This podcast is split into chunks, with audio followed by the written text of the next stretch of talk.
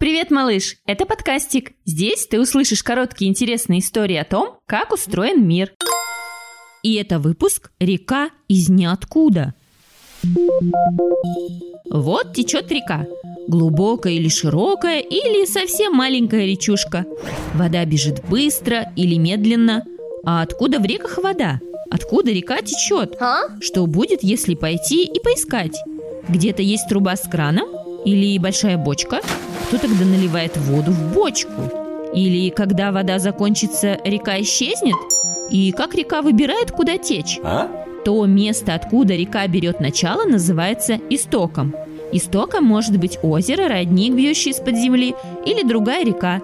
Реки пополняются дождями, маленькими ручейками, водой из растаявших в горах ледников. То есть, если пойти к началу реки, это, скорее всего, будет ручей, озеро или другая река. Куда реки текут? Как они выбирают дорогу? Ответ на этот вопрос простой. Реки всегда текут сверху вниз. То есть начало реки всегда находится выше, чем ее окончание. Получается, река течет немного с горки. По дороге вода выбирает себе путь попроще, огибает препятствия, чтобы поскорее вылиться в море, озеро или другую реку. Место, где это происходит, называется речным устьем.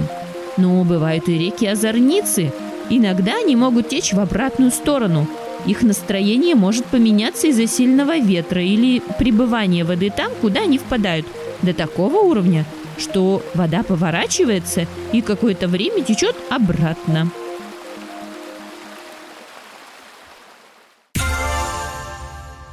Слушайте сами и включайте своим детям бесплатные аудиоистории о том, как устроен мир. Вбивайте в интернет-поисковик слово «подкастик». Будет весело и интересно.